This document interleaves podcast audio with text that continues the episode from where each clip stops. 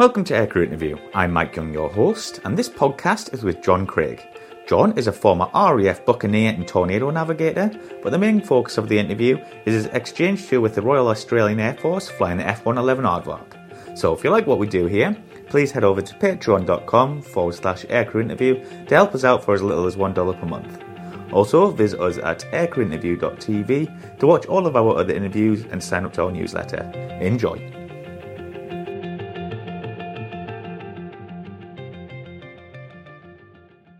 So, John, when did you become interested in aviation? Well, really, when I uh, left school, or when I was at school, um, I was at school in Peterhead in Aberdeenshire, and uh, I joined the ATC, and it was largely through the ATC that I became interested. So, what aircraft did you train in? Um, well, I flew uh, in the Chipmunk in the University Air Squadron, Aberdeen University Air Squadron, and we had, uh, I guess, half a dozen chipmunks, and uh, I couldn't fly it, so there we are. I ended up as a navigator.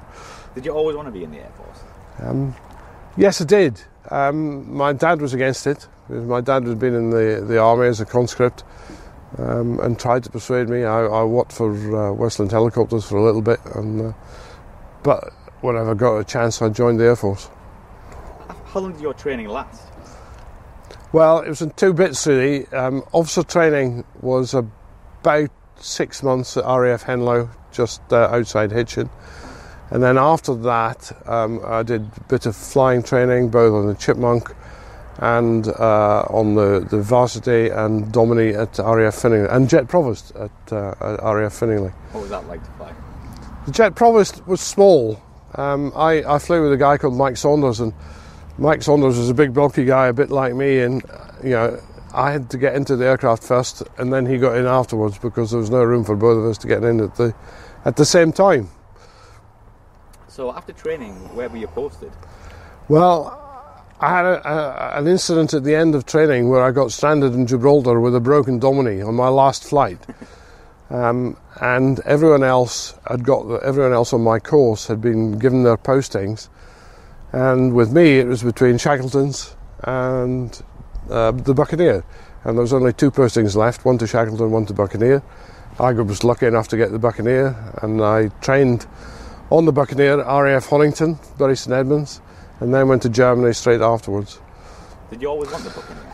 Uh, yes, full stop. John chats about his time on the Buccaneer. So, when did your training start on the Buccaneer and what was it like?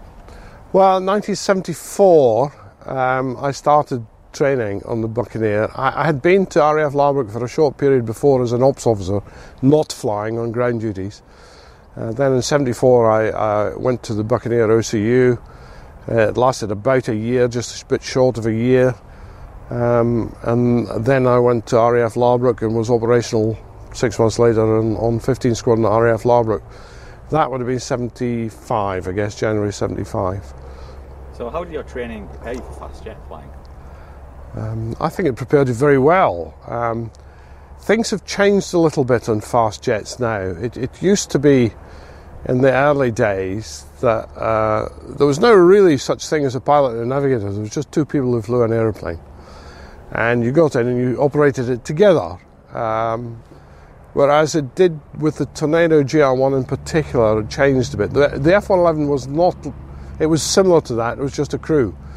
Whereas the uh, the Tornado, it was more of a pilot and navigator, and navs were navs and pilots were pilots, and pilots were superior individuals. But there we are. So, what squadrons were you based with? Um, well, I started on 15 um, at RAF Laarbruch, um, and I did uh, a tour and a half or an extended tour on 15. I then went to 12 Squadron at Honington. I then went on to the staff on the Buccaneer OCU, the conversion unit 237 OCU, which was at Honington.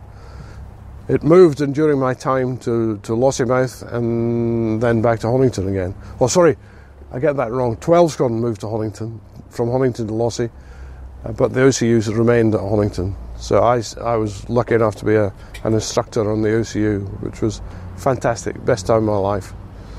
So did each squadron have a different role? Uh, yes.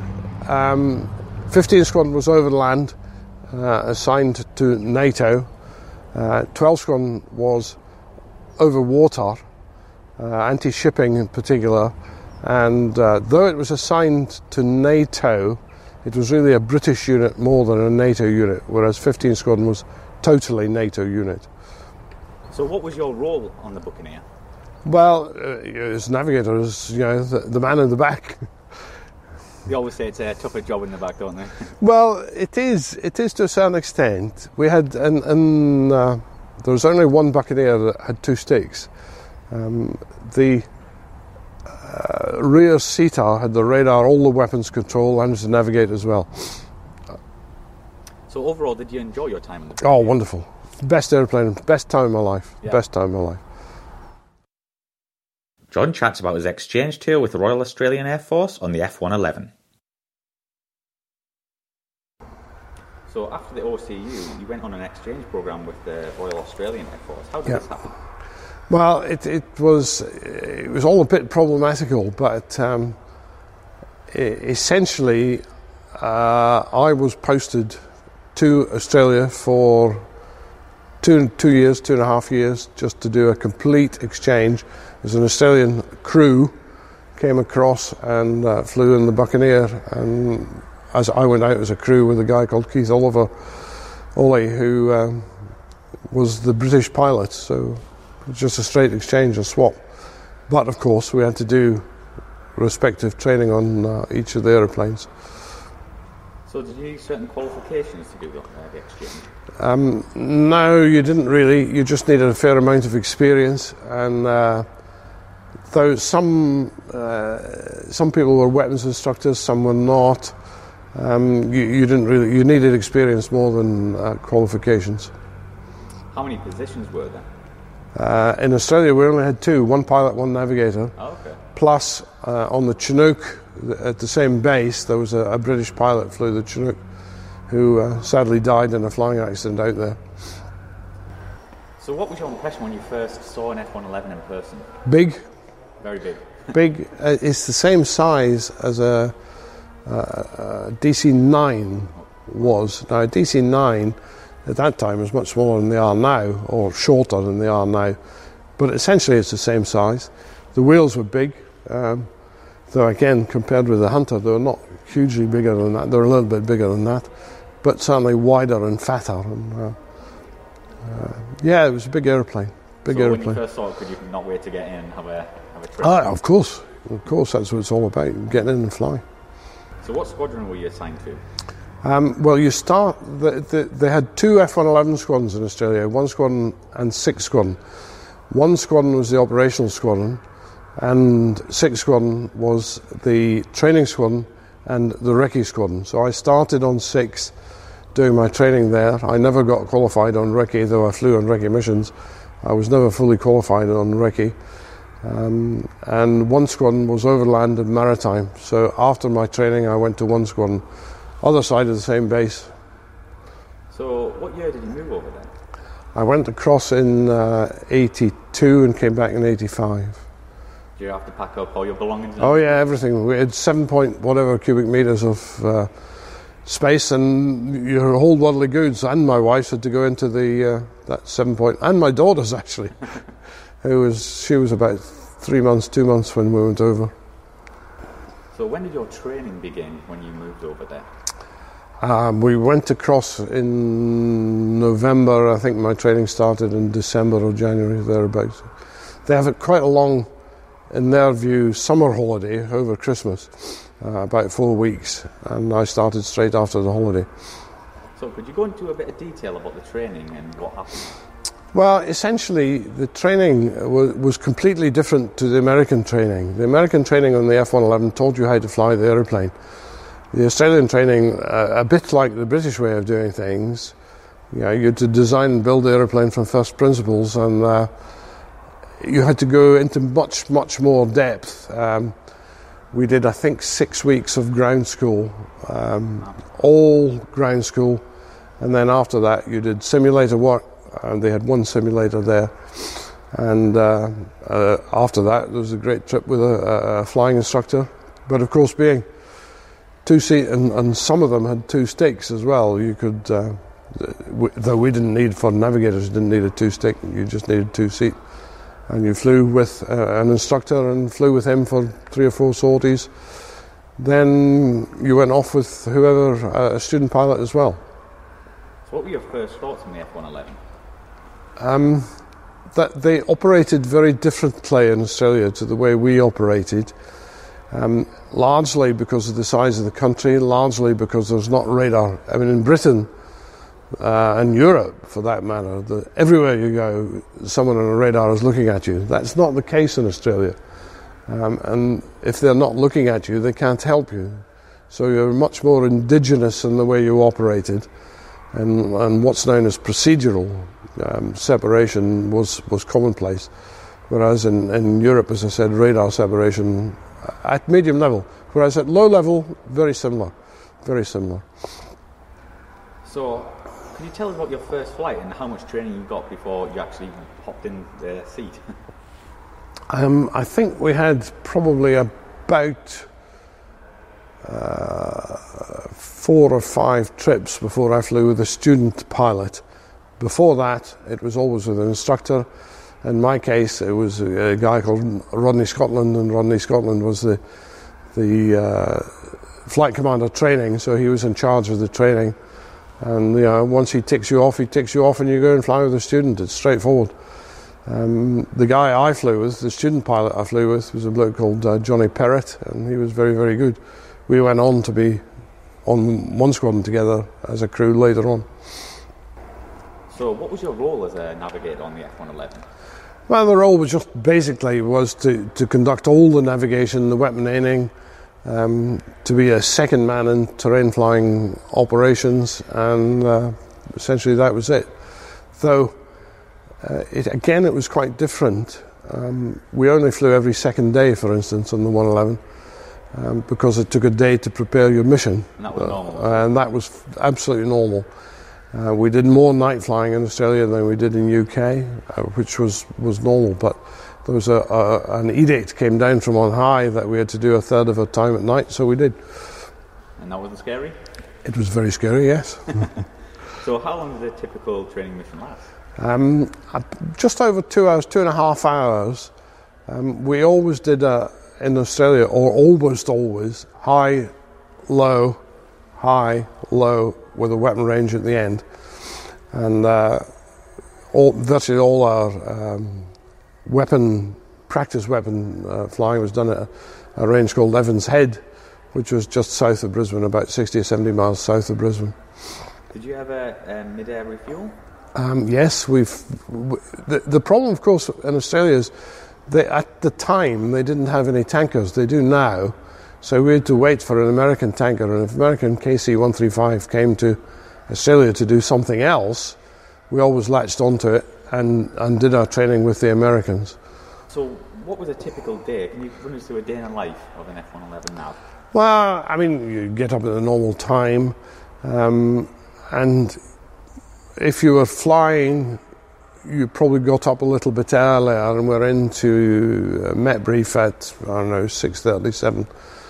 Um, and then you went through all the, the normal sortie briefing, the uh, bits and pieces of the sortie.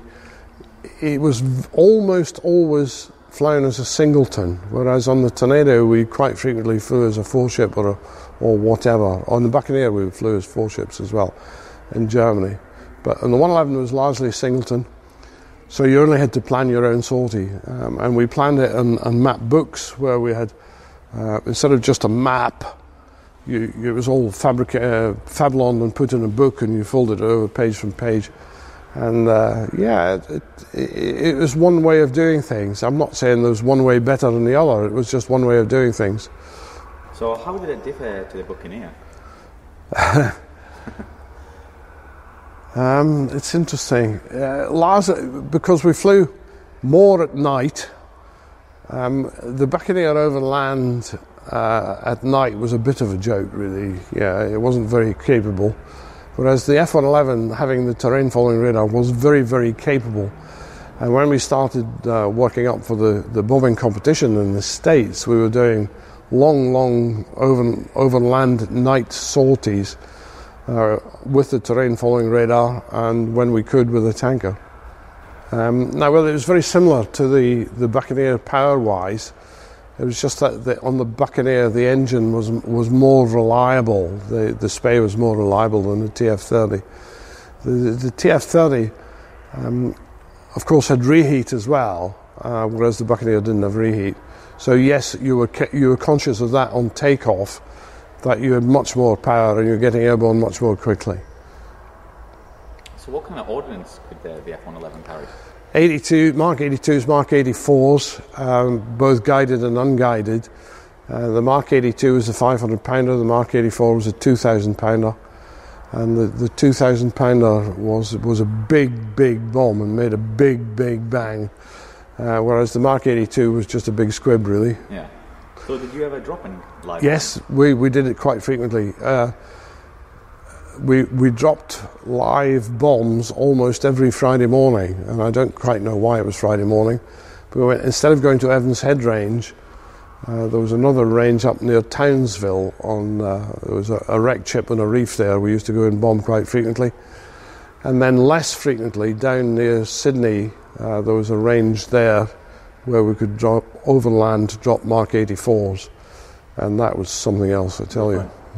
Well, it was great, great fun, but uh, you know, it was just the noise. I thought the first time I dropped a Mark 84, uh, it was a chap called Mark Skidmore was the pilot, and he'd never dropped one before either. And there was a, a specific manoeuvre you had to fly, and I thought we did a bird strike. The noise was so loud inside the cockpit that I thought we did a bird strike, but it wasn't. It was just a bomb going off. Wow. Yeah.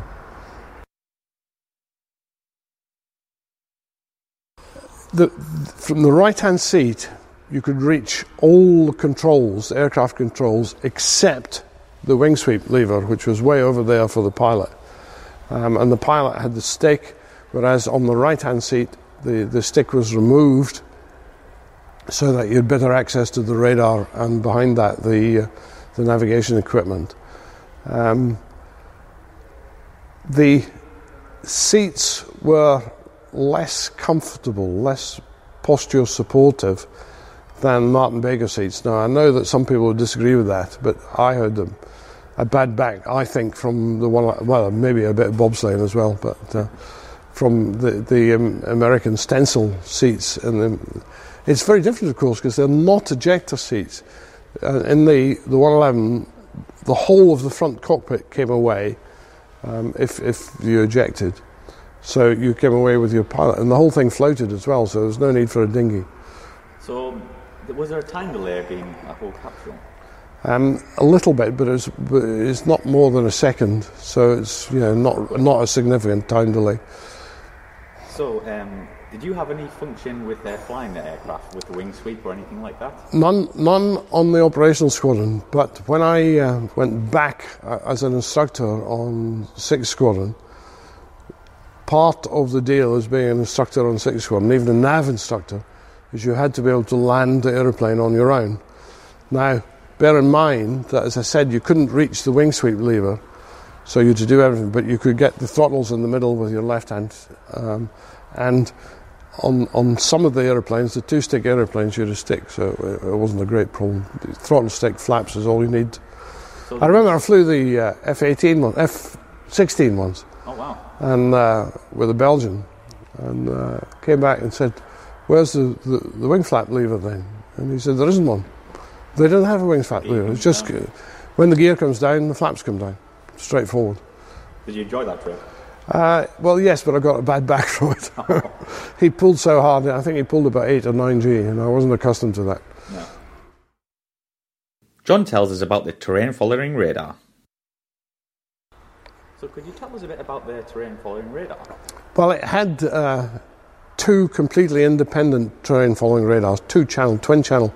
The Tornado was twin channel too, but essentially on the 111 it was two independent channels, whereas on the Tornado it was, though it was two channel, it was just two channels going into the system.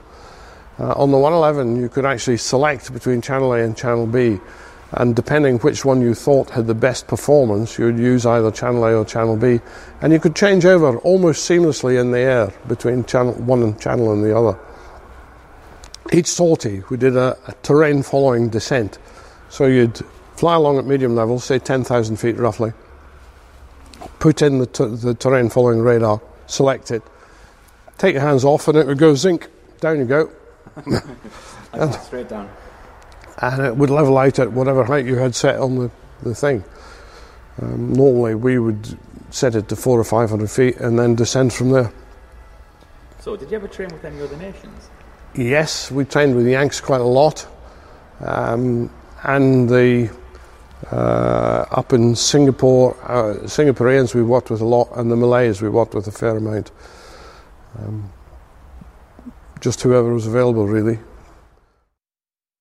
Here, John chats about the Royal Australian Air Force. So, can you tell us um, the difference between the RAF and the RAF?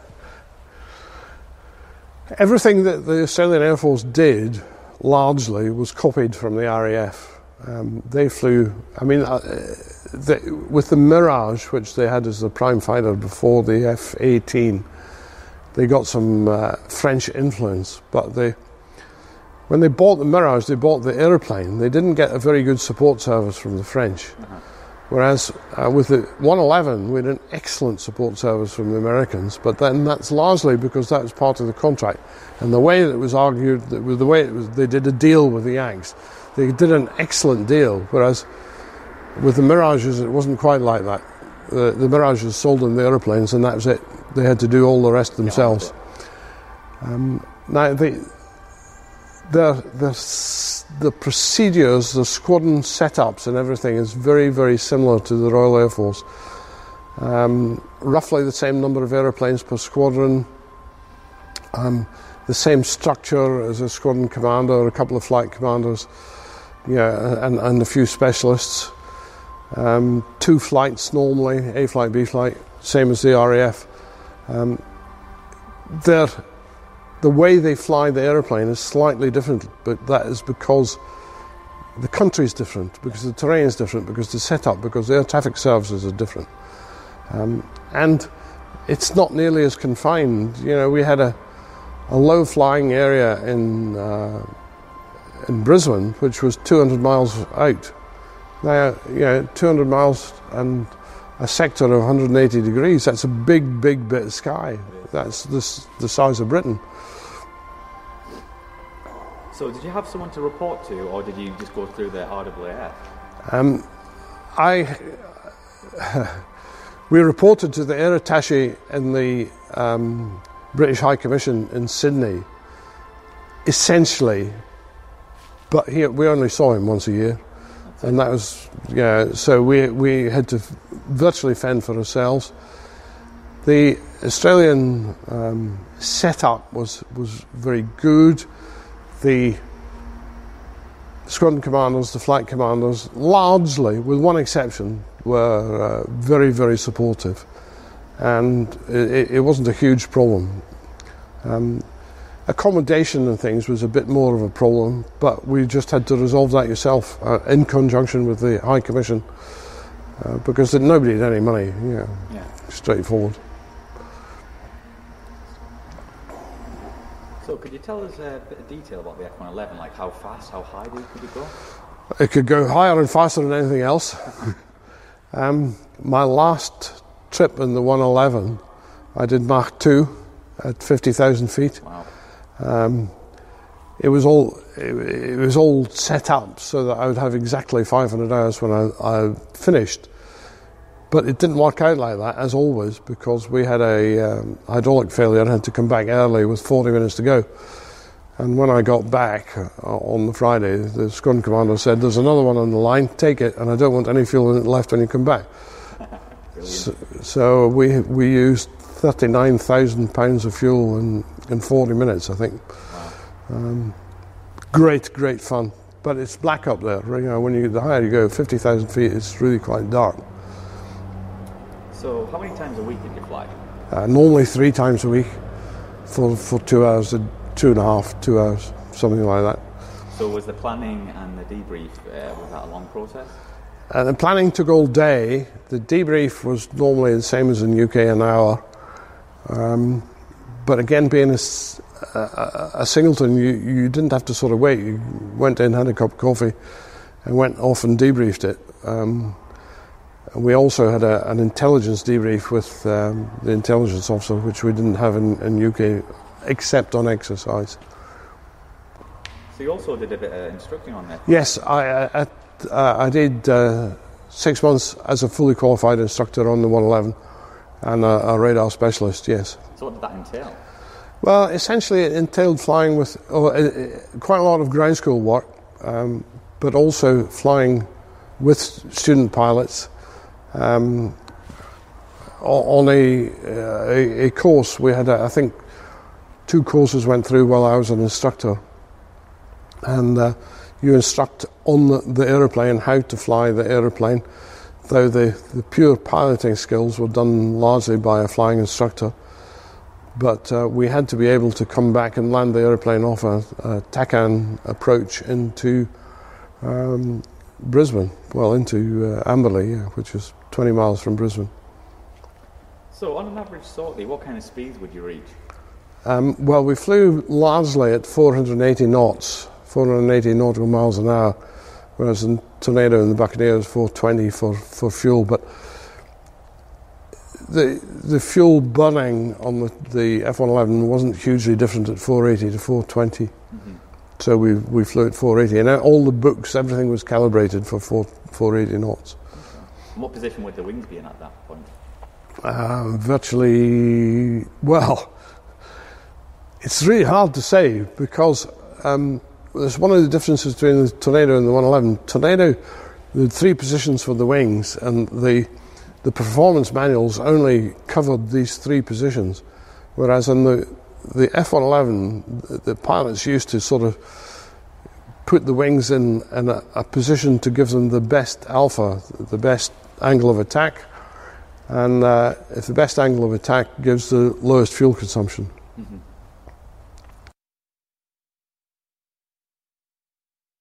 The, the bomb comp was strictly a pre competition in Australia, and the people who won the pre competition went as the Australian Air Force representatives on the bomb comp.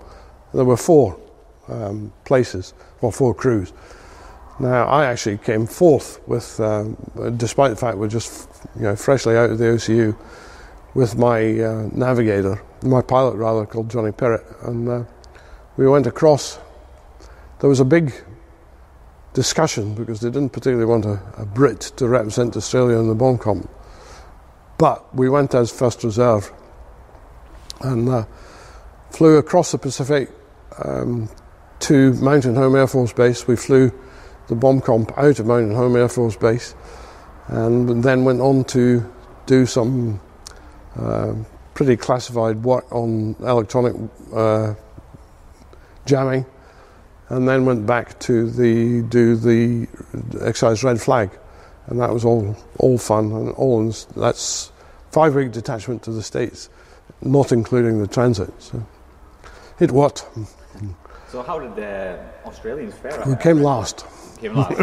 really? I, yeah, the, uh, the RAF won it that year. Actually, strange enough. With the tornado. With the tornado, yes. But were the American F-111s at the time? There were American F-111s. Oh, um, there were two two lots because of the USAFE, the, the European 111s from Lakenheath, and the American uh, 111s from Mountain Home Air Force Base no FB 111s. They, they were different airplane altogether. What was the difference? FB 111 was a um, SAC, Strategic Air Command. They were nuclear bombers, full stop. Oh, right. Um, whereas uh, the Australian ones were multi role, but they didn't have nuclear weapons. And the UK ones, well, UK based ones, did have nuclear weapons. So. So when you were at Red Flag, did you were the Brits? You said they'd gone by then. No, the, Brits were in. Uh, the the people at Red Flag were the um, OEU Operational Evaluation Unit, um, and they were. I think they had flown Red Flag and were down in uh, Eglin Air Force Base in Florida doing some trials work there as well. So did you interact with each other when you were there? Um, yes, a little bit certainly in Florida we did a lot, but uh, at, at uh, red flag, not or at the bomb comp, not as much. Um, so going back to Australia, like, what was the social life like over there? Ah, different. Um, they got paid. They had there was a, an Australian rule that they had to be paid in cash. Um, at least some of their salary in cash. Now, most of the uh, the pilots and aircrew got the minimum they could in cash, which was 10% of their salary. But nonetheless, every second Thursday after payday was happy hour. So we had our happy hour in the mess on Thursday nights, not on Friday nights.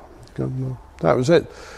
Other than that, the social life, um, we had other exchange officers there, um, and the exchange officers had their own social life. But um, uh, uh, towards the end, at least, a lot of interaction with the Australians. In fact, the uh, one of the guys I, I, I, knew fairly well was a bloke called Shep Shepherd, and Shep ended up as chief of the Australian Defence Force, wow. not just the Australian Air Force. And he had a, uh, yeah, he was a very, very competent pilot, good guy. So, did you prefer flying in the UK or in Australia? Unfair question. um, I don't really know. Um, it was just so so completely different. Um, I guess I guess UK and Europe was probably better. So, do you have any memorable stories on the F111? Yeah, um, we flew. We, we, we, flew to the States, which involved going up to Townsville, Townsville to Hawaii, Hawaii to, or Townsville to Kwajalein, Kwajalein to, to Hawaii, Hawaii to the States. And I was uh, quite experienced by this stage.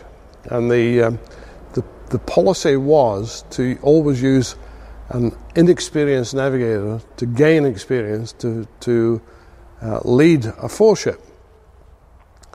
Now, myself and a, a, nameless Australian officer who became quite senior were planning the mission, and he said to him, Look, I'll tell you what, why don't we peel the Fablon off the map and in the middle of the Pacific put an island in? So we cut out an island with a beacon on it and stuck it in the middle of the map. And flying across the Pacific. You, know, you seen the, this island? No, nothing on the radar. no beacon. so, did the um, Tornado incorporate any of the swing wing technology from the F 111? Well, yes and no. Um, the the swing wing technology in the Tornado was, um, I guess, copied from the 111. It was because it was uh, fashionable uh, in, in, at the time to have swing wings. Completely unnecessary. Completely unnecessary. Look at the Phantom. The Phantom was faster, uh, performed better than the Tornado did. But some people would disagree with that. Yeah, the Hunter here is the same. It's welded wings, and uh, I don't know. Did it get better fuel consumption? I doubt it. Maybe it did, but I think the, the fuel consumption was because of the engines, perhaps more than the swing wing. And I mean, I, I don't think I ever flew in a tornado with the wings at 67. Really? Uh, other than on the uh, on the conversion unit. All at 45, I'm guessing. Uh, sometimes at 45, but normally not. So, yeah, I mean, if you wanted to go supersonic, but nobody ever went supersonic in Tornado because it burned too much fuel. You know, it's just, it, it was completely unnecessary.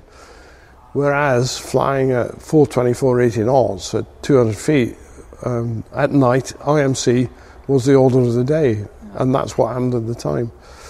But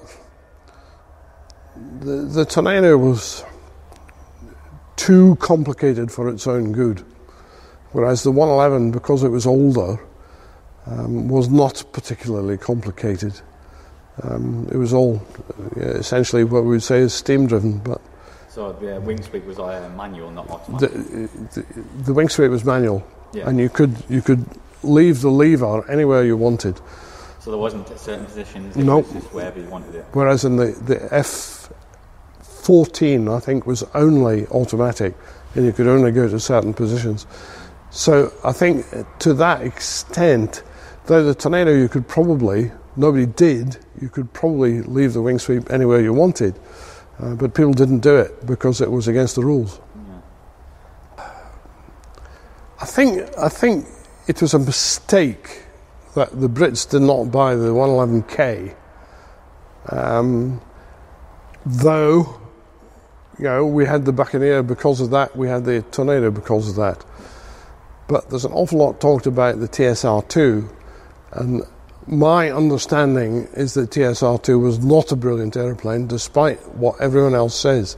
Oh, really? Um, and we would have been better off, perhaps, with the, the 111. I just don't know. But I talked to a couple of guys who'd test flown in the TSR2, and they weren't desperately happy with the aeroplane um, for for lots of reasons. I think from a pilot's perspective, it was better. And, and, and again, bearing in mind that it was essentially a replacement for the, the, the Vulcan, the Victor, and the Valiant, it was a quantum leap ahead of that, Yeah. but not as good as the 111. So overall, did you enjoy your time with the? Oh, very much so. Very much. I wouldn't have missed it for the world. It was not uh, great for the career in that it was not a, not a, a a promotion job. There are much better promotion jobs, all of which are in Ministry of Defence, and I don't want to go there. You just wanted I'd far rather be in Australia. John chats about operating the Tornado GR1 and comparing it to the F111. So, could you tell us what happened when you went back to the UK? Well, I, I finished my tour in Australia on the F111 and was posted to Tornadoes. Um, I came back, did the uh, combat survival course, um, and um, um, well, essentially, I ended up in Germany and uh, on Tornadoes, on back on 15 Squadron again on 15 Squadron, same squadron as before, um, doing effectively the same role, which was um, but assigned to, to NATO. It was a, an overland role, both conventional and nuclear. So, how did you feel uh, going from the uh, F111 to the Tornado? How did compare? Well, it was a logical progression. For me, it was a logical thing to do. It was the sensible thing to do. I had an awful lot of experience by that stage, uh, both overland and maritime. Um, going to the overland side in Germany on the Tornado just seemed the, the, the logical progression, and I was very happy with that. Did you get a choice in the man? Um, not much, No. not much. The Air Force doesn't give you much of a choice. So, what squadrons were you based with on the Tornado? On the Tornado, it was uh, 15 Squadron at Laarbruch, then 14 Squadron at Bruggen. And I did a, a full tour at, as uh, Deputy Squadron Commander on 14 Squadron at Bruggen. Right up to the end, actually, more or less. Um, though I was not involved in the Gulf War directly, I was indirectly very involved in the Gulf War by running things back at home. So, can you tell us some of the similarities and the dissimilarities between the Tornado and the F111? Well, terrain following radar obviously is the main similarity. The dissimilarity was that the uh, F111s, at least the ones that we had in Australia, were all analog computers, uh, whereas the Tornado was all digital computers. But the, the, they were really, really first stage digital computers. Um, but nonetheless, they were digital. And the uh, navigation system in the Tornado was vastly superior to the one in the F111 because it was digital um, and because it had a inertial platform. And we didn't have an inertial platform, or we had a very rudimentary inertial platform on the F111. So, what was your role as a nav on the Tornado? Well, the role was much more as a weapons operator on the Tornado, um, though you. Uh, on the F, on the uh, terrain following radar, you communicated with the pilot, and there was a lot of chit chat, cross chat between the man in the front to ensure that you're not going to. I mean, bearing in mind this is completely IMC, completely in cloud, um, as it was in the F111, but um, a lot of chat uh, to ensure that the system was working properly, that you knew where we are, where we were, that you uh, weren't going to fly into a hill. It didn't happen often, but it did happen. Could you tell the difference in performance? Yes, uh, largely the 111 went faster, carried more, and went much further. Though there are those who would disagree and say the Tornado was faster, but it's not true. Could you tell us about your time on 14 Squadron? 14 was a very, very good, very professional squadron. Um, like all the squadrons at Bruggen, um, it was part of the Bruggen wing, which had four squadrons 14, 17, 9 squadron, and uh, 31 squadron. And we all did the same role. Um, we were very, very proficient at it at the time, uh, though we were perhaps a little bit limited by the weapons that we had. We didn't really at that time have any smart weapons. We had some, but they were not very smart. So, how many hours did you get on Tornado? Um, 1500, I guess, thereabouts. I'm not 100% sure. On, on the F111, I had 500 hours exactly, which is another story, and I'll come to that later. And the Buccaneer, about 1500 as well. So, quite a few hours then? Um, quite a few. So, after your Tornado um, tour, or whatever you want to call it, um, what happened after that? Um, I was posted to Headquarters 2 Group, which was the, the headquarters in Germany, as an exercise planning officer largely. Um, and then 2 Group closed down in Germany, and we went to 1 Group, uh, which was in Strike Command, embedded in Strike Command at RAF High Wycombe. Uh, again, looking after tornadoes as staff officer and exercise planner. So, did you enjoy your time on Tornado? Oh, brilliant. Brilliant. I enjoyed all of it. I wouldn't have, wouldn't have missed any of it for the world. You know, it was all all really really good. Some were better than others. It's a bit like whiskey, you know. There's no such thing as a bad whiskey. Some are better than others. Very true. Very true. and finally, we get to hear a personal side to John. So, John, do you have any hobbies? Um, well, I play golf a bit, very badly. Um, I used to be heavily involved in bobsleigh with the RAF uh, and right up to British team level. Um, other hobbies these days, just I go to the gym quite a lot. Um, and walk, We've got a house in France, we do a bit of walking. Very nice. Do you have a favourite tipple? Uh, well, I've got many favourite tipples. um, I, I, I, my son is a wine merchant, so, uh, well, he's a wine buyer actually. So I'd be remiss not to say French Bordeaux Red is, is the favourite tipple. Very nice. You have a favourite aircraft? Uh, probably the F 111. Buccaneer, Tornado, or F 111, which would you choose to go to war in? Um, hard question that actually. Probably the tornado. Probably the tornado because uh, though it didn't go very far, it was very agile and, and quite fast. Did you do any display work? A little bit. Um, I did a couple of displays um, in, on the Buccaneer. Um, did a couple in the Tornado, though it was mainly uh, ground, you know, uh, ground displays in the Tornado. But uh, That must have been fun. it was. I, I went to a place called Barnes Municipal Air, Airport in, in the States, near Boston, and uh, we were just so well looked after there. And I met uh, Senator Kennedy there, and uh, he, he, he at the time I think was president, chairman, boss of the Air National Guard for Massachusetts. Wonderful person, wonderful person. And finally, do you ever get sick about talking about aviation? Never. Simple answer.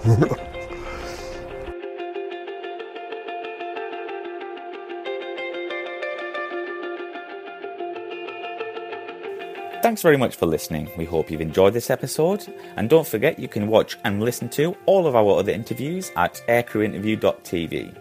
Also, please sign up to our newsletter for exclusive content, prizes, upcoming interviews, and much more. And of course, go over to patreon.com forward slash aircrew interview to help us grow and to become part of the team for as little as $1 per month. Thank you and see you soon.